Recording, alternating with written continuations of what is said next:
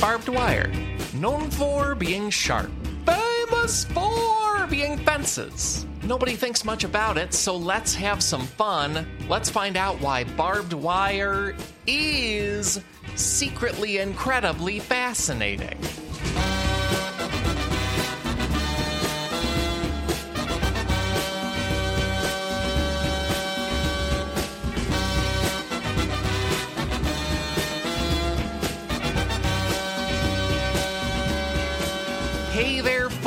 Welcome to a whole new podcast episode. A podcast all about why being alive is more interesting than people think it is. My name is Alex Schmidt, and I'm not alone. My guest today is Jason Pargin, and he has a new book out basically right now. In case you don't know, Jason Pargin is a New York Times bestselling novelist, and today is a celebration because tomorrow, if you're hearing this right when it drops, tomorrow is the release date for his newest novel. It's titled If This Book Exists, You're in the Wrong Universe.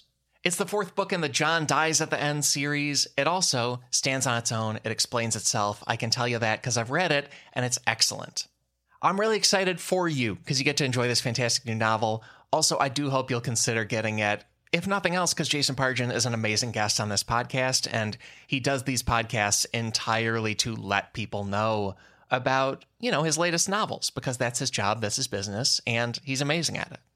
Also, I've gathered all of our zip codes, used internet resources like native-land.ca to acknowledge that I recorded this on the traditional land of the Canarsie and Lenape peoples. Acknowledge Jason recorded this on the traditional land of the Shawnee, Eastern Cherokee, and Saatsayaha peoples.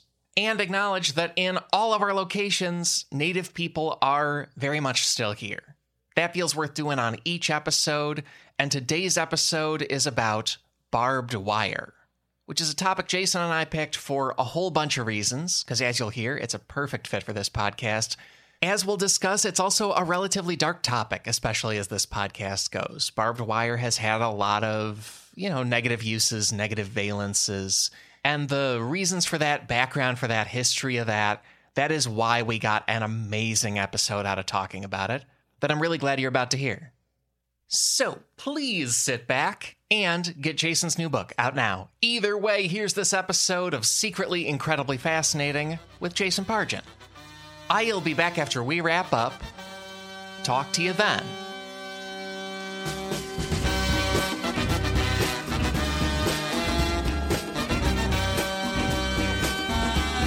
Jason, so good to have you as always, and congratulations on the new book.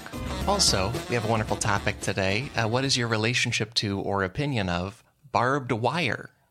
Probably the most consistently childlike thought I have meaning that this is the way a toddler looks at the world, is I like to look at simple inventions and try to remember that at one point this was brand new and that mm-hmm. nobody had the idea before. Like I saw a factoid come up that may or may not be true, but that the concept of a corridor in a house, like a hallway, was not invented until like 1500.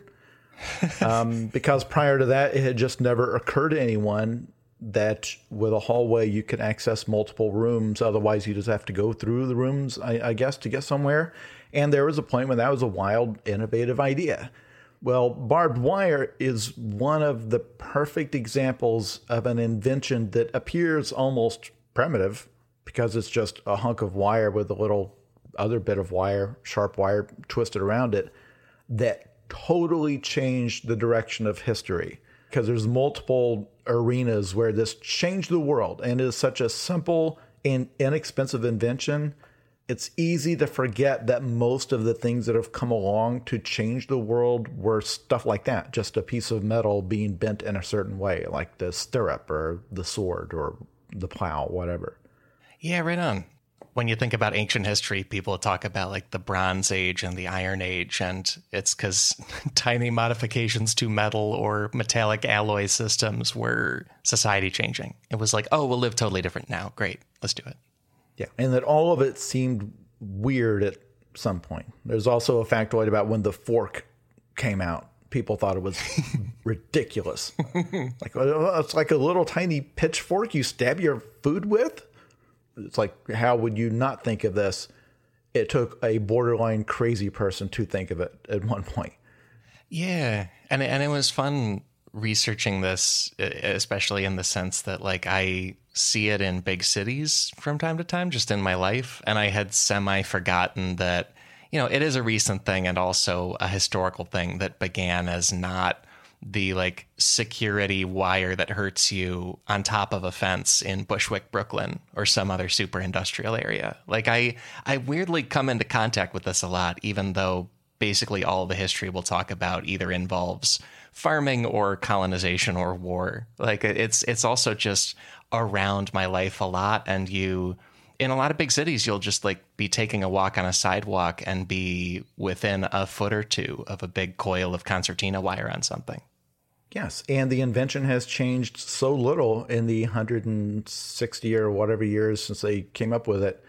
Uh, that someone you could grab someone from the old west and walk them down the sidewalk, and they may be baffled by the buildings and the cars and everything else, but the barbed wire they would recognize instantly. I just imagined them like hugging it as a friend. It wouldn't work. Bad idea. Like, oh, my buddy. but no. and also, when we were thinking about, hey, what has this item meant in our life? I ran into it being surprisingly wide ranging across it. Like when I was a kid and when I still watched football, the best player on my favorite team was Brian Urlacher of the Chicago Bears, whose main distinctive feature was like a bicep tattoo of a bunch of barbed wire.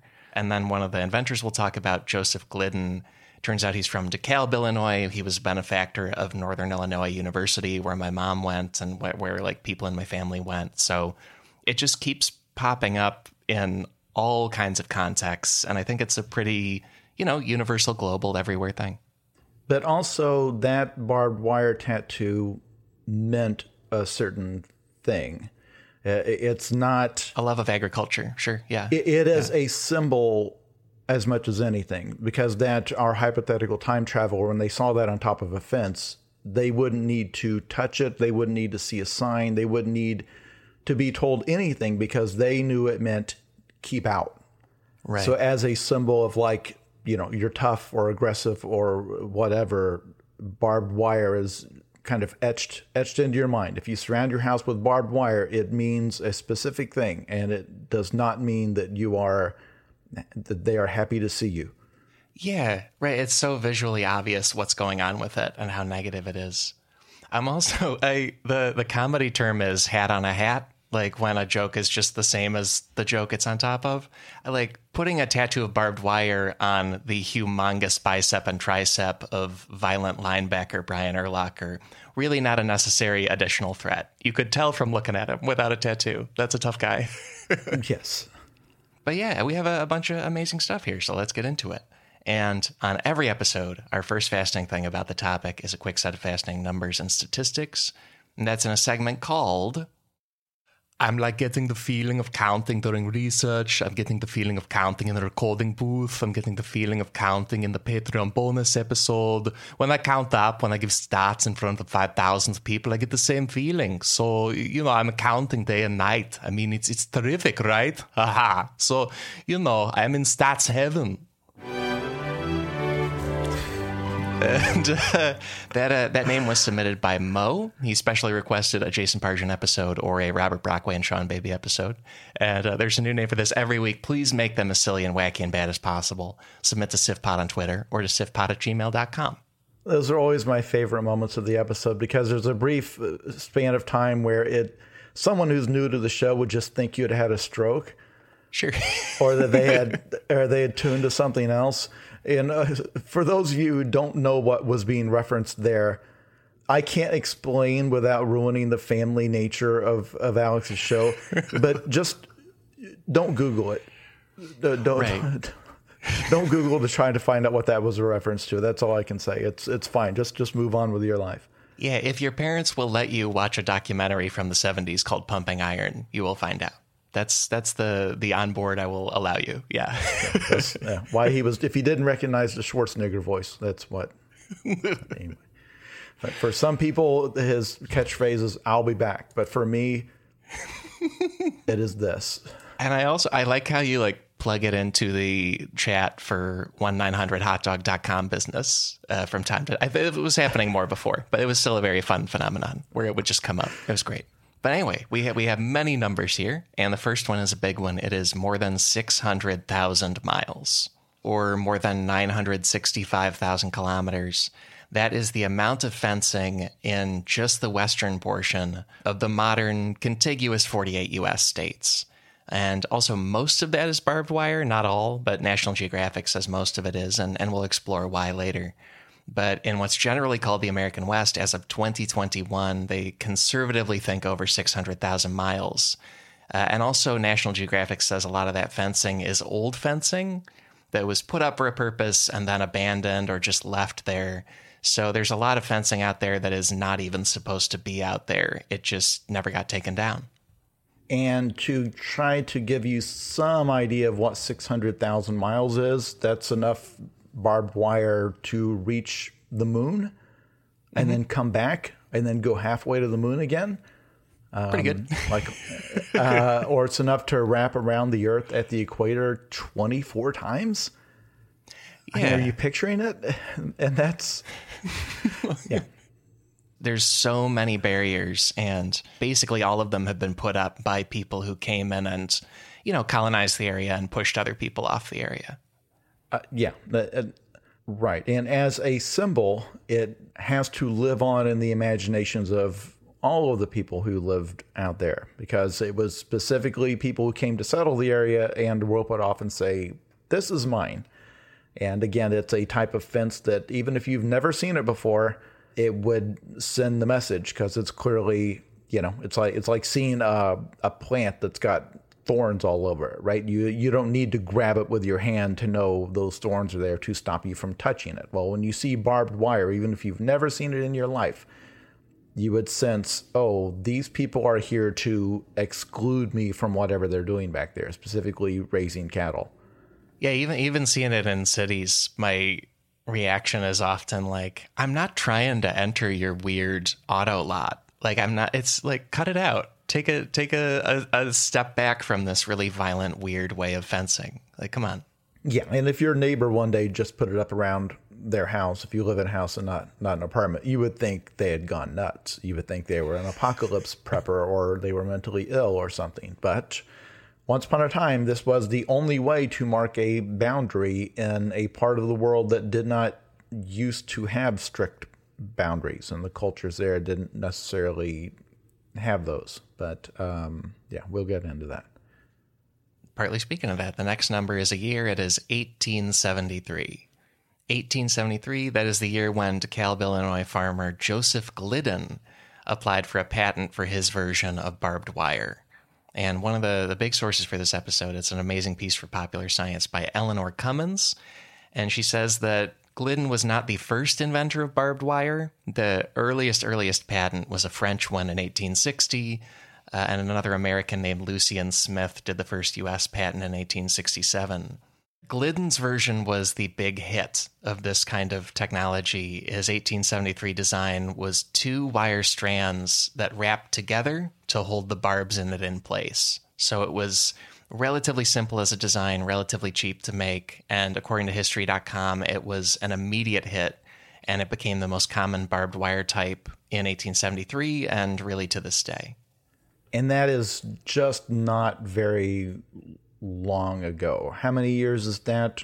Uh, just about 150. Yeah. Yeah. So, you know, like everybody in our listenership knows about the movie Blade Runner, that movie was made 40 years ago. So this is like three yeah. and a half Blade Runners ago. and you have to understand that the concept of manufacturing a whole bunch of wire in mass quantities was recent. Because again, electricity was there were not power lines wired up everywhere. Like, you know, telegraph, all the things that required thousands of miles of wire were just coming online around that period. So the concept of this you know, they have like a specific metal extrusion method where you take the molten metal and run it through a tiny hole and and it cools in a certain way and you can coil it. To be able to do that, you know, that's an industrial revolution thing. Prior to that, like all materials, you could make wire by hand, you know, in very uh, a meticulous, and difficult process um, that in terms of being an effective and inexpensive material, the wire itself was fairly new. So the the invention of barbed wire, that's why it took this long to come up with it. Yeah, I, I love that you dug into that because it, it turns out this is a few years before really every other purpose of wire in human construction and buildings and homes and everything. Like they they started to develop the telephone later in the 1870s, and then the earliest examples of electrified homes I could find were Cleveland, Ohio in 1879 and Wabash, Indiana in 1880. It's amazing to me to think about much less than 150 years ago, wiring was not part of building stuff for humans. They, they, they would be like, why are you trying to put thin metal inside all the walls of this cabin or home or whatever? That doesn't make sense. And it was decades after that before you got to a point where most of the homes in America had electricity. If you go back yeah. exactly 100 years, you will find plenty of homes that not only don't have electricity in the USA, but don't have indoor plumbing because these are rural houses and it's expensive to run wiring out there. You know, it came to the cities first. It's not like it's not like now when a new type of phone comes out and they have it everywhere instantly.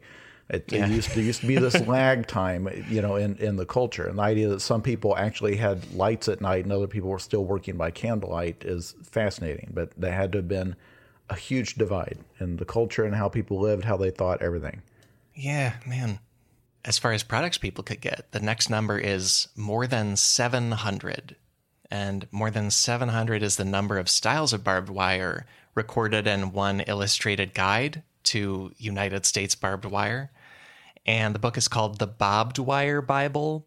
Eleanor Cummins in Popular Science says that this one book by a writer named Jack Glover has more than 700 types of barbed wire in it. The names for these varieties include Scutt's Wooden Block, Greenbrier, Glidden Union Pacific, and J. Brotherton Parallel.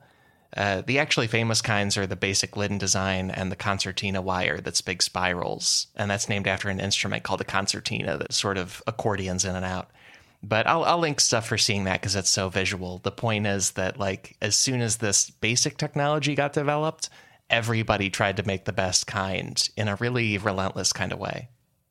Um, an exercise for the listeners: if you want to pause the show right here, sit down and with a pen and paper, try to write down from your imagination as many different types of barbed wire as you can imagine. Because I would run out after I think four. And this yeah. book had more than 700. So I'm sure that it would be disappointing if I actually had the book because my mind is just dizzying at the, the thought of 700 different and how wild some of the designs must have been. Like, is there one that spits acid? or one that's just on fire all the time, or one where the wire's shaped into like clowns to scare away people that are scared of clowns. Because once you get to that many, it seems like you're getting into true, just surreal. But I'm sure in reality, it's all just different types of metals or whatever. So I won't. I will not go and check. It's also it's a book from the 1960s, so I'm sure some of these types died out. Like the guy who made the clown kind was probably at the trade show, like eh, eh, and then and then nobody came to the booth because yeah, I think I have really just two in my head: the Glidden kind that matches Brian Urlacher's arm, and the concertina wire. Yeah, I yeah, that's that's a good point. I don't even have four. I think it's just those. and the the next number here is basically the chemistry of it. The next number is fifty years. And 50 years is the modern potential lifespan for barbed wire, according to one manufacturer. And that's because of what barbed wire is made out of the Popular Science interviewed Charlie Rugh. It's spelled R U G H. I don't know how to pronounce it. But he was the vice president of sales and marketing for the San Antonio Steel Company. And he described the latest version of barbed wire, which is made of galvanized steel. And if, if people have heard the stainless steel episode or the toasters episode, there have been a few like metallic alloys shows, right? The hottest hit topic. But, uh, but galvanized steel, it's steel that's made with a coating of zinc like stainless steel is steel that's made with chromium, galvanized steel is made with a coating of zinc. And that was invented in the 1830s. I, I can't find sourcing on whether all barbed wire is made with it, but it was invented early enough to be barbed wire when it started. And apparently, in the early 2000s, steel companies tried to innovate the composition of this stuff, hit on a version that is 5% zinc and 95% aluminum And thanks to that innovation, they raised the lifespan of it from 20 to 30 years to 50 years. And, and those lifespans are, you know, out in the elements, out in weather. So it's very resistant stuff. It lasts a long time. Yeah, and this is where we're going to get into the, talking about the, there's thousands of miles of it left abandoned by people who don't remember where it was. You know, once it's there and strung through maybe overgrowth or, or undergrowth or weeds or bushes where it's not visible, if you're picturing in your mind what it looks like when an animal gets caught in it, yeah. Um, so boasting that it lasts for 50 years, that's great if I guess you're running a prison and you don't want to have to replace your wire constantly. Uh, that when stuff's been abandoned or left out in what has become the wild or whatever, it's just there for wildlife to get tangled up in it. Uh, and that's, yeah, it, it's uh, ugly stuff.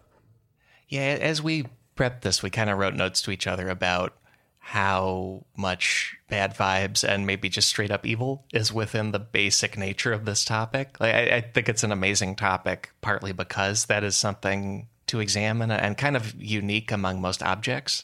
So yeah, it's it's a it's an item that visually you know it's dangerous, and then in practice it is so dangerous to things that run into it. Yeah, for better but maybe worse, the latest manufacturers have made it hardier and longer lasting. I mean, basically, talking about the symbolism of it, if you're out on a road trip and you drive past like a vast campus of buildings, the only thing that distinguishes a prison from a school is one of them has barbed wire around it. Yeah. Because um, otherwise, it, it, could be anything. It could be a small college, could be, you know, it, whatever. But uh, when you, you see the wire, uh, the, the layers of fencing, each one with a coil of razor wire at the top, that's like, oh, that's a prison. And suddenly the way you feel when you pass it is totally different. Yeah, even with urban prisons, because there there are a few like there's a correctional center in Manhattan that I've walked past, and they just try to make it as plain looking as possible. They're trying to not let you know that it's that, and you know one of the things they do is try to not make any visible barbed wire be going on because it's just so viscerally a, a thing you don't want to see.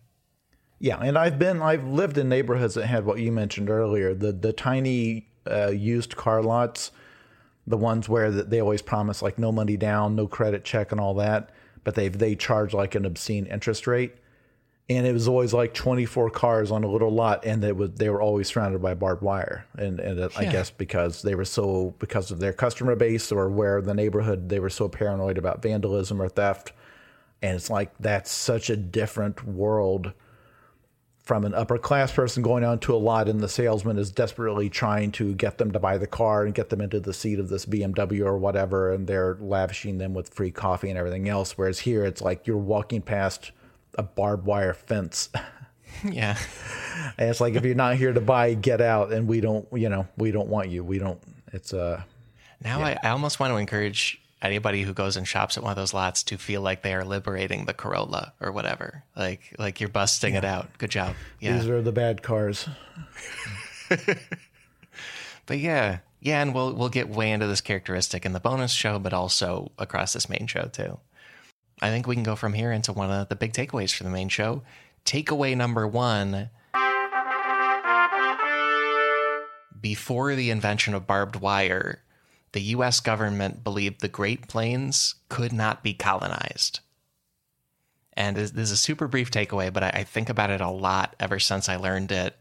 Uh, people who've heard this show, they know I really, really like to be cognizant of progress involving like a lot of colonialism sometimes, and especially the expansion of the country of the United States. That was what they were doing.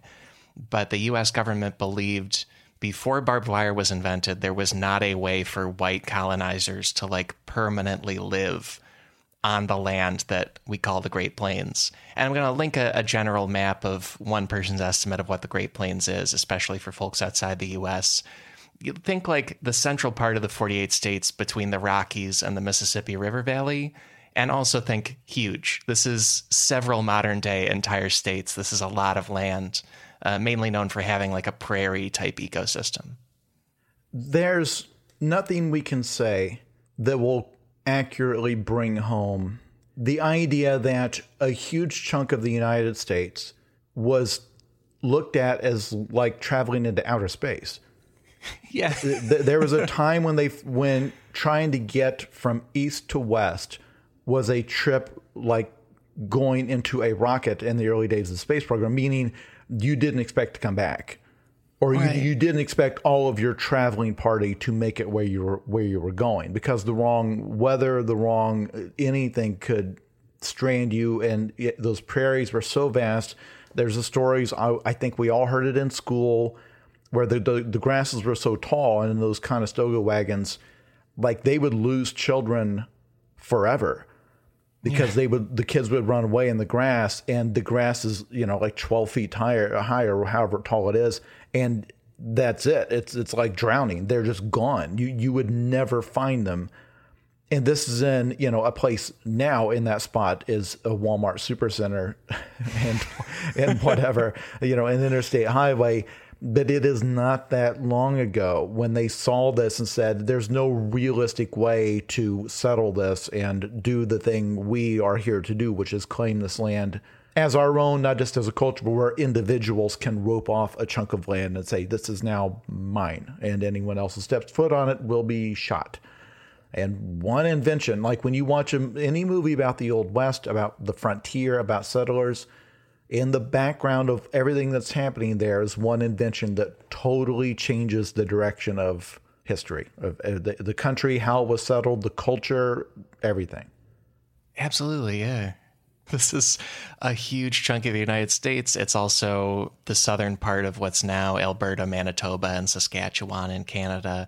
I don't know if the, the British or British Canadian government felt this way, but the US government felt that that whole region, because specifically it could not be fenced, it was not workable for the specific type of white colonizer settlement that they wanted to do. And that's even though they had come across many, many native peoples who lived there and just lived there in a way that fit with the land and the ecosystem and how it was set up. But uh, I'm gonna link the amazing podcast 99% Invisible. They're they're one of a few sources in this section and they touch on a study. It was done in 1871. It was done by the U.S. Department of Agriculture, and the question was, can we go out and do agriculture in the Great Plains? And in 1871, the USDA said, no, we cannot, even though it's great farmland. Like the soil, you can grow all kinds of things. Look at the grass that's already there. Very fertile soil. But there is simply not enough fence building material. There's not enough stone. There's not enough trees. Uh, there's not enough other materials to build fences out of. And that gives you problems as a farmer if, like, a bunch of animals come in and wreck your crops, whether it's somebody's domesticated cattle or a herd of wild bison. The USDA decided because of that one issue, it was simply not possible for white people to live there permanently. It just could not be done. But then, according to Popular Science and 99PI, uh, and also NebraskaStudies.org, which has an amazing piece about this, they all say that barbed wire changed that. It was the one thing that did because, you know, instead of needing a bunch of stone or a bunch of trees, or, you know, maybe back in Britain they had, had things like hedgerows as a barrier. You couldn't do that in the plains, but with barbed wire, you could get one relatively lightweight spool of wire. Like it, it's heavy, but it's not as heavy as an entire forest worth of lumber. You could just ship that wire to a location, unspool it, and attach it to a very minimal amount of fence posts, probably wood, maybe metal. And so because that material worked and also because barbed wire was easy to construct with, suddenly it was possible to demarcate chunks of the West for, you know, the, the animals or property or crops of white people. So simple. It's such a such a yeah simple simple thing like oh now we've got cheaper fencing materials that even the people at the time probably didn't grasp what a game changer that was. Yeah, uh, even apparently once they had the invention of barbed wire, there was still a stage where people thought, okay, this is fine, but there's no way it would stop like a large animal, like a Texas longhorn or a bison. And then when people tried it out, it did. The the animals had the the natural reaction of not wanting to be stabbed by a bunch of barbs, and uh, people were mistaken initially when they thought that the animal would just be too tough and blow through it. And yeah, and before that change, uh, I really love NebraskaStudies.org on this because they have examples of like maps and situations where people called the Great Plains the name the Great American Desert. That started from an 1820 expedition by a colonizer named Stephen H. Long. And to be clear, he's not talking about like southern Arizona or the places we think of as having a lot of sand and dryness and cactus. This is Nebraska, Kansas, Oklahoma, South Dakota, any and also a lot of places with big rivers in them, like the Platte River and the Arkansas River. Stephen H. Long described this area as quote unfit for cultivation and of course uninhabitable by a people depending on agriculture end quote because they they just until they had this one single tool and as Jason says it's just wire with barbs on it that's it but until they had that tool and thought of making fences out of it uh, this was an area where they were like, that's basically the surface of the moon or Mount Everest or the bottom of the ocean. You just can't put people there long term. Doesn't work. Right. And I, you know, I, I'm 47 years old, so this is like three of my lifetimes ago. Oh. It is not that long ago. It's hard to wrap your head around, uh, you know, this place where there's now convenience stores and everything else. It's, it's like it's not that long ago that it was this mysterious like anything could be out there. Who knows? I, w- I was talking to our friend, friend of the show, David Bell, the other day, and he talked about a unit of Feinstein's, which is the current lifespan of U.S. Senator Dianne Feinstein. And this is, I, if I'm doing the math right, this barbed wire invention is less than two Feinsteins ago. Yeah.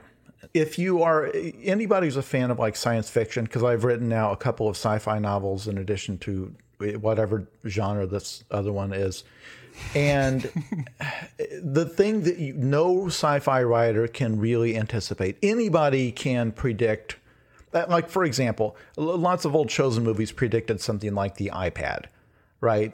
Or in Star Trek, they had a little handheld communicator that also had all the knowledge on it. And you say, well, it's like they predicted the smartphone, but it's not that hard to predict that computers will get smaller Everything will have a screen on it. Space travel will get better and cheaper. Mm, the, yeah. the, you know, robotics, robots will get smarter.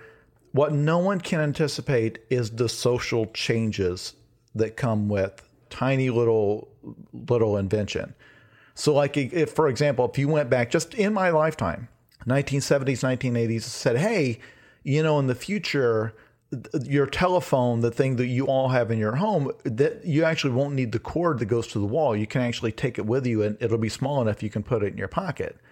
And the response at the time for me would have been, "Oh, that'll be handy for like an emergency. If you get your get a flat tire in your car, you can remember, "Oh, I've got I got a phone I can I can call some a tow truck with." The idea that this would fundamentally change the way society works and how information flows wouldn't have occurred to me, and it didn't occur to anyone else. Uh, no one predicted this. And the same thing if I said, well, in fact, as a little bonus feature, those phones will have cameras on them.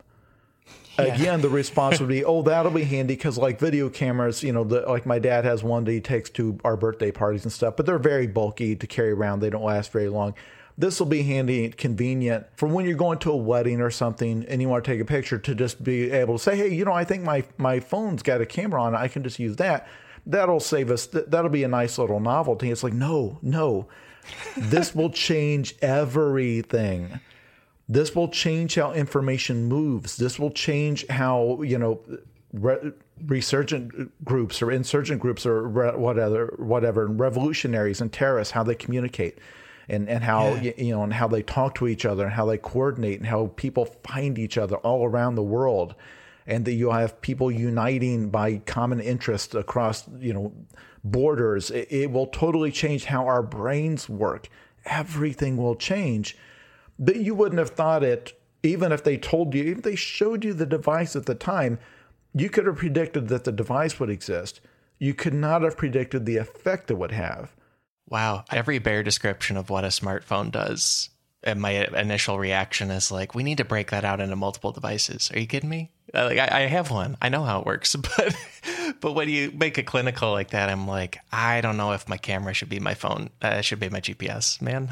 but this is why anytime you see someone speculating what the world will look like in the year 2070, whatever, pick a year, and, and they're just extrapolating from now on and saying, well, Yeah. you know, we'll have virtual reality and we'll have this. It's like, no, the invention that will totally change the game in 2060 or 2050 hasn't been invented yet. And if somebody told you about it, you would think it was nothing because you, you're not you're not going to be able to comprehend how it fundamentally changes society until you actually see it in action and then you see the culture that springs up around the existence of of that thing Next thing here is a big trumpet sound for a big takeaway. Before that, we're going to take a little break.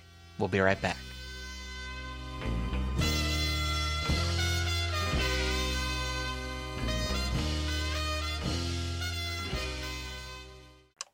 Back for another game. You know it. What's going on?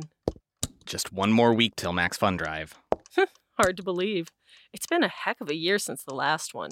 We're now a worker owned co op. We raised $50,000 for charity last year. And we've added a bunch of awesome new shows. But do you think we're ready to do it again? Absolutely. Lovely new gifts are lined up. The episodes will be amazing. And wait till everyone hears the bonus content. Yeah, plus they know to go to MaximumFun.org slash newsletter, so they're getting all the news. Oh, like that meetup day is on Thursday, March 21st. Then what's bothering you? Me? Oh, nothing. We're all set for Max Fun Drive to start on Monday, March 18th. I just didn't want you to see this coming. Check. What? Hang on! It's hard to explain what happens on Jordan Jesse Go. So I had my kids do it. Saying swear words. Saying swear words. Yeah, um, bad jokes. Bad jokes. bad jokes. Maybe it's like you tell people that you're going to interview them and then you just stay there like like really quiet and try and creep them out. It's just really boring Because of Jordan, right? Not me. because of both of you. Oh. Subscribe to Jordan Jesse Go. A comedy show for grown-ups. I do love futurism where it's just like next we'll have the smarter phone. You know, it's just some very obvious. You're just thinking of the most recent invention. Like I, I hope futurists right after the invention of barbed wire were like more barbs. Like that was what they thought was going to be the next thing. But but it's going to be different, like you say. So again, the idea of well, people out there, yeah, they need something. It, it, they don't have. It's too much of a pain to make a full-on wood fence that would stop a cow. They need like a cheaper, more transportable solution. Will wire would work, whatever. There's no way they could have been shown what the next hundred years of history will look like, including of warfare, which we're going to get into. Um, there's there's no way they could have predicted it. There's no way they could extrapolate the effect it has on people and how they live and everything, how history plays out. this this barbed wire on some level the idea was easier fencing for agriculture and then we'll feed more people and the second takeaway is about i, I feel like the main result being violence um, the the next takeaway takeaway number two barbed wire spread worldwide within about 50 years of its invention. Within about 50 years this this technology that starts for real in the 1870s goes everywhere. And it's a lot because of the western colonization by the united states uh, but also a lot because of world war one. And this is not only a violence item but it, it gets used for a lot of that because it turns out to be both a tool in that and a spark for further violence Yeah, World War One. You don't. When people think of World War One, they probably think of trench warfare and machine guns because it's always you think of these black and white photos of these guys in these trenches and it's all muddy. That was a barbed wire war. A lot of really simple inventions fueled that, including the ability to mass produce gunpowder and propellant, things like that. Um, there's a whole other probably podcast episode just about that. yeah But the big feature, the thing every soldier saw thousands of feet and miles of, was barbed wire. Yeah, you've got amazing numbers here for that. There's an estimate that by 1918, at least 1 million miles of barbed wire had been strung just through Flanders. Like, just, you know, Flanders being a big hotspot of World War One in Europe, they put enough there apparently to circle the Earth 40 times. Like That four is zero. in one in one theater of the war. Yeah. And they strung enough barbed wire that if you had unspooled it, it would go around the planet 40 times, a million miles of it, enough to go to the moon and back, then to the moon and back again. It is mind boggling the, the sheer manufacturing capacity and the sheer the sight of that much wire and there's quotes where they people talk about it being so dense that you couldn't see the sunlight through it because they laid it in layer after layer after layer after layer. Because the whole point was this was stopping the cavalry charges in between your trenches. So it was a trench and then just an ocean of barbed wire as dense as could be because if you tried to run through it you get tangled up in it and this stuff would slice you down to your internal organs because they did have to charge through it. The way they would do it is they would use the artillery and try to blow the barbed wire apart and make a path through it. And the troops would run forward through the smoke and the gas as fast as they could through this basically prairie of barbed wire, praying that the craters from the, the artillery had blown it to pieces and it had been cleared. And more often than not, they would find out that it had not been and you would run headlong into the stuff and it would cut you to ribbons. Yeah, and it's just it's a deeply unpleasant war, and and this is one of the hugest drivers of that. The, the gas, obviously, and bullets and bombs gets in there too. But like when I've spent time in Britain, you know, just Britain and France and Germany and countries like that, we're in it so much longer than the U.S. The body count is so high, like it's it's just really, really on their minds because you know death technologies like this were new and very effective. Yes, and the the trauma that this inflicted on a world that wasn't ready for it. Yeah, uh, because they had never seen anything like this. It was the end of the world. The, the world had gone mad. There had never been anything that looked remotely like that before.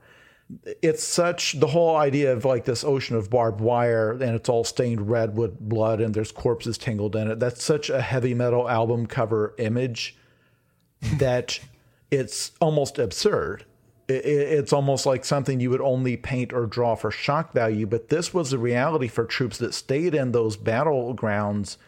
Like you'd be there for months. You'd be living in that trench for months. And that's your world, is just this world where every surface has razor blades sticking out of it. I can't imagine what that does to someone's mind. I can't believe anyone came back from that war normal. Yeah, especially coming out of World War One in a time when mental health was not a thing.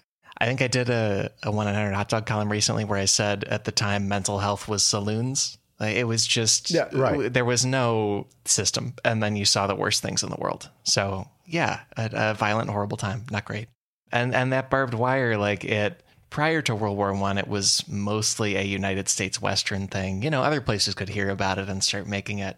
With it being a U.S. Western thing, within that place, it facilitated or encouraged humongous violence.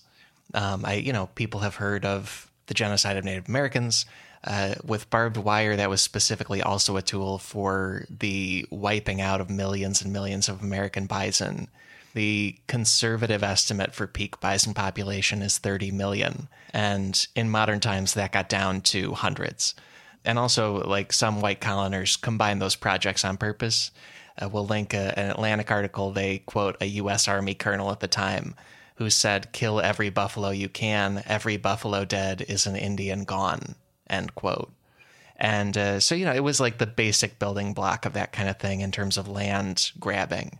And then on top of that, the white settlers started attacking each other because you know some of them were primarily farmers, some of them were primarily cowboys and a lot of cowboys preferred a more open range because then, you know, uh, much like this barbed wire was obstructing bison and people, it also obstructed cattle. It would prevent cowboys from feeding their cattle on various patches of grass, driving cattle to various places. And farmers wanted to fence it off to just keep that land only for themselves and the crops don't get stepped on. The violence between them started with what was called the fence cutting wars and there were entire like organized gangs. Apparently, some of them named themselves stuff like the Blue Devils and the Javelinas and other like team names, more or less, uh, to cut down people's barbed wire and then leave them threats about it. And uh, from there, it escalated into entire range wars, which were not just about fencing. There were also water rights or like big ranchers versus small ranchers. But throughout the late 1800s, there were just organized conflicts between hired gunmen or like mal- like militias, posses, armies of people in the West battling each other over land. And barbed wire was how they either held or tried to open up patches of land. And here's where we could, if we wanted to, go off on a tangent that lasts 200 hours. Because the character of American culture, and that we still to this day use Wild West iconography to point out how our tough individualism, things like, you know, six guns and cowboy hats and cowboy boots and spurs and barbed wire, all that stuff means something. And the whole yeah. cu- cultural attitudes of individualism there's a stark divide between the type of people who wanted to rope off land and grow crops on it and people who liked the more wild living of being out on the range, as the songs said, with the cattle um, and moving them from place to place. And their concept of, you know, the land is wherever we need to graze. You know, it's, it's everybody's grass. And suddenly some stuff is being roped off and when you don't have a strong central government to like oversee those kind of disputes about who owns which land and where the actual property line is that is so much of how we live how we solve disputes how we see each other how we talk about ourselves our rights our property the ability to shoot someone for coming onto your property which is a treasured sacred right in large chunks of the united states this all starts here. This is etched into the way we live based on not just the settling of that area, but then the romanticization of it, where there were, you know, uh, like dime store novels and comics and, and books and everything, where we, to this day, we will watch shows and movies about that era and think of it as this more romantic, simpler time and when men were men. Mm. And it's also an era where I feel like when we depict it, barbed wire is one of our least favorite elements to include. Like Western fiction and movies and stuff will have some pretty brutal, harrowing stuff in it. Like, you know, there's uh, murder, obviously, and then, you know, uh, misogyny and racism and cruelty and, and rich people beating up poor people. And we'll put all that in the show and be like, yay, great. But it's usually in that town main street. It's not out on the property that has been massively fenced off with barbed wire for agriculture. Like we don't, we don't really feel like seeing that uh, negative part of the whole negative thing the iconography of history, like the images that imprint themselves in our minds, were driven by something else. Like here, just this one invention of cheap fencing, all, all of that other stuff, the from the guy with the, the boots and the chaps and the, the six gun on his hip, that kind of all stems from this invention of this of this fence and what it allowed people to do or try to do. And also, uh, like hidden within this, with barbed wire rapidly spreading across the American West, is that there was one other purpose they found for it. And uh, again, I want to plug 99% Invisible. It's an episode called The Devil's Rope, produced by Katie Mingle. Really amazing to me because they cite the basic discovery that barbed wire could be early telephone wires for especially rural US people. There was the patenting of Alexander Graham Bell's telephone around the same time as Joseph Glidden. Bell was a few years later in the 1870s. And cities rapidly built telephone lines and networks, but uh, you know, people kind of decided that rural telephone service was not that important. Just there weren't that many people there, and maybe they didn't have the political or financial pull to make it happen. But according to 99PI, an estimated 1.5 million people in the rural West rigged up their barbed wire as local telephone lines. You would just send the signal through the same wire. And it was not as good as a regular telephone signal, but it was something. And they say that as of 1912, there were more US farm households with phone service than non farm households, mainly because they, you know, already had done all this stuff to rope off their land. They could also use that quote unquote devil's rope to send a signal on a wire and talk to each other. Uh, right. And, so it, the context, again, is that you could say the real revolution was just the ability to make wire, because now wire is part of everything. I have it on my microphone and my computer, and it's inside my monitor. Yeah. It, it's something you just take for granted as one of the building blocks for making anything. constantly inventing new things you can do with wire, from powering lights to talking to people over it, had to seem like magic. Yeah, you found a, a, wonderful article. It's by Tim Harford, and it's, I think, part of his book, 50 Things That Made the Modern Economy, but it's on the BBC's website, and we'll link it. And he talks about both of these things, barbed wire and the regular telephone, kind of hand in hand, because before those two items, I think most people would never even conceive of, like, yeah, I need a lot of thin metal uh, that I can just have all around me is a very strange way to live. Like it's it's probably almost like before the television was invented. Like boy, I need screens is a thing we feel now, but then it would probably have been like why? That's a very random thing, and I've kind of never heard of it. Yeah, and prior to that, again, wire was made, but it was it was jewelry. Like you can find ancient little bits of wire, but it was a giant mm-hmm. pain in the butt to make yeah, I guess electricity and jewelry. It's stuff that was only for rich people initially. Yeah, wow. Uh, how about that?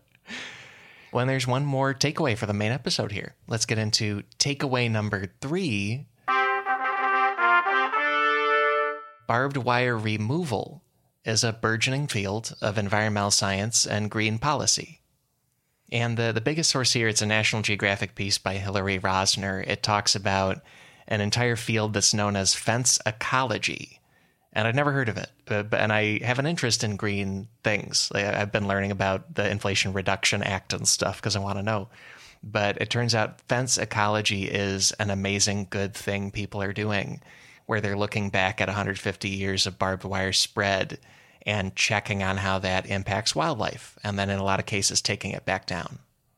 Yeah, and finding it is the struggle, right? Because you cannot know barbed wire is there. If it's overgrown enough, you won't know it's there until you've stepped into it. Like, I don't know how you even begin to find it. Yeah, apparently part of the biggest challenge is that it is difficult to see barbed wire with satellite imagery. And they use satellites to see all kinds of other environmental issues, like everything from a hole in the ozone layer to a big black oil spill on the water or something but barbed wire is not visible on satellites. It's also not factored into the Global Human Footprint Index, which is a mapping tool that was built by teams at NASA and also the Wildlife Conservation Society. But what they can track is what's happening to animals that run into it. Uh, it's also a global field. This is not just an American West thing. Apparently, there's pervasive livestock fences in the Patagonia region of Argentina, and ones that are especially just left up for no reason are killing a lot of the guanaco species, which is a type of wild llama. Nat Geo says that in one two year period on one sheep ranch, they recorded 124 guanaco deaths on one ranch in two years. And then, totally separately, there's a team of Danish scientists and Kenyan scientists who studied an exponential increase in fencing in a region of East Africa called the Masai Mara grasslands. And apparently that was built for agriculture, but it is preventing the migration of wildebeest and a lot of other animals. So I, especially learning a lot about bison, I've learned some about the pretty advanced tracking they can do on a large group of moving, migrating animals. Uh, you know, scientists do with birds and smaller things too. And as far as I can tell, that's where they're starting. They're saying which fences are interfering with this hurting animals. Those are the first ones we will send a group of volunteers out to take down. And it's interesting that you can track like migrations and just see what areas the animals are avoiding and probably work backward and say that must be our fence. Yeah, yeah, especially if you're not seeing anything solid, like there's not a mountain or whatever. It's like, oh, okay. Well, since they're doing like a U-turn at that one point, that must be the deal. Yeah, and if, if you're talking to me about an area, you referenced East Africa's grasslands. I'm assuming that it is not easy to see fencing someone has put up there. I, I just I'm picturing in my head something that's like tall grass. It just covers it up. Yeah, yeah, it, yeah. And uh, the good news with this whole field of study is that it is a pretty simple solution. Like the if you if you want to call it fence pollution, the solution is just take it down and, and maybe even turn that scraps material into something else in the future. But in uh, in Wyoming alone, according to National Geographic, there's a bunch of agencies and groups working on it. Everything from a group of volunteers called the Absaroka Fence Initiative to the Wyoming Game and Fish Department, that's a state agency. then federal agencies like the Bureau of Land Management and also bigger conservation groups like the Greater Yellowstone Coalition and the Nature Conservancy. And and this uh, writer Hillary Rosner, she follows a group that goes out and like takes down a chunk of Wyoming fencing for the day, and uh, you know maybe that maybe there's something nice that it is almost as easy to take down as it is to put up in terms of effort. Like you have a tool to clip it, you roll it up, put it in some kind of car or something, and drive it away. There you go. Yeah, and then someone can replace it just as quickly. Oh, there's that. I, I suggested being on the show to do the barbed wire episode because I find it fascinating, but it's fascinating to me because it is enormously useful. We are not suggesting anyone is putting it up in like you know somebody wants to rope off their land they have every right to do that if they're trying to keep their their livelihood from wandering away it's just sure. that it is an, an invention like so many others like the firearm like so many things that is incredibly useful world changing and at heart is a very ugly and mean invention it is meant to carve up your skin if you try to climb it or brush up against it or, or if you try to plow through it. It is designed for you to get tangled up and die. And if you're not picturing an animal getting tangled in barbed wire and then starving to death uh, go ahead and don't do that because our goal is not to our goal is not to depress people. Yeah. that it is wherever humans have been rounded up against their will the last thing they saw was a bunch of barbed wire that has been marked by you know every oppressive regime every every terrible situation a person can get into at the hands of someone more powerful the odds are there's barbed wire involved somewhere along the way Yeah, and I I feel like if you took a group of people and surveyed them and said like come up with the five most destructive human inventions, they would probably come up with firearms. But I, I think much less this, even though like we're saying, it is a tool and people using it as a tool, especially for a livelihood and for feeding people, makes sense. And then also it's been used for everything else. And you know, you don't need like a permit or whatever to buy it, at least in the United States, as far as I know. Uh, yeah, I, I mean, I'm sure those of you out there living in the suburbs and you're considering putting barbed wire around your house, I, I'm guessing there are permitting issues Oh, that they yeah. won't they won't let you do that, or your insurance company will probably discourage you. But uh, that is the difference between the modern world and and the old world. Yeah, you can't put it up and then go to the HOA meeting in a military dictator outfit and argue with them. There, there will be issues. Yeah. If you've got a complaint, you can pin it to my door if you can get over the wire.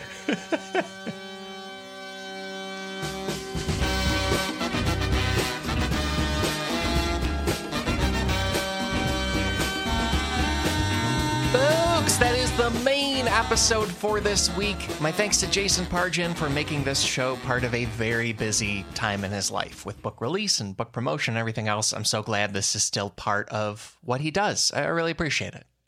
Also, I said that's the main episode because there is more secretly incredibly fascinating stuff available to you right now. If you support this show on patreon.com, patrons get a bonus show every week where we explore one obviously incredibly fascinating story related to the main episode. This week's bonus topic is a big idea about barbed wire in our historical memory, and our lens on that is three surprising stories of barbed wire as used in modern oppression. Visit sifpod.fun for that bonus show, for a library of more than nine dozen other bonus shows, and to back this entire podcast operation. And thank you for exploring barbed wire with us. Here's one more run through the big takeaways. Takeaway number one Before the invention of barbed wire, the US government believed the Great Plains could not be colonized. Takeaway number two barbed wire spread worldwide within about 50 years of its invention. And takeaway number three barbed wire removal is a burgeoning field of environmental science and green policy. Those are the takeaways. Also, please follow my guest. He's great. Jason Pargin's new book is out basically right now. It's called If This Book Exists, You're in the Wrong Universe. I tremendously enjoyed reading it. It's the fourth book in the John Dies at the End series and enriched my experience of that series. Also, I could tell it stands completely on its own. If I can pitch it to you one other way, I want to talk about the narrator of the audiobook of this. Uh, again, the title is If This Book Exists, You're in the Wrong Universe. If you go to Amazon or Audible, you can get an audiobook of it. And hey, maybe because you were a podcast listener, you are also an audiobook listener. That's pretty likely. Jason's newest book has a fantastic narrator for the audiobook. His name is Stephen R. Thorne. It's the same person who narrated the first John Dies at the End audiobook, narrated What the Hell Did I Just Read, bunch of other stuff by Jason, and he is back to do a wonderful job once more. So, anyway, great news. There's a fantastic narrator for this book. The title is If This Book Exists, You're in the Wrong Universe, and that's written by my guest today, Jason Pargin. Many research sources this week. Here are some key ones. Leaned on an amazing piece for National Geographic by Hillary Rosner, an amazing piece for Popular Science by Eleanor Cummins, lots of material from Nebraska Public Media collected at nebraskastudies.org. Find those and many more sources in this episode's links at sifpod.fun. Also, a special shout out this week to the podcast 99% Invisible. They have a past episode titled The Devil's Rope, produced by Katie Mingle. My podcast today has lots of stories that that doesn't have, but that show does an amazing job of some of these stories. And I just always want to shout out 99% Invisible in general. It's fantastic and it should be in your rotation. Check it out. And beyond all that, our theme music is Unbroken Unshaven by the Budos Band. Our show logo is by artist Burton Durand. Special thanks to Chris Souza for audio mastering on this episode. Extra, extra special thanks go to our patrons. I hope you love this week's bonus show. And thank you to all our listeners. I'm thrilled to say we will be back next week with more secretly incredibly fascinating. So, how about that? Talk to you then.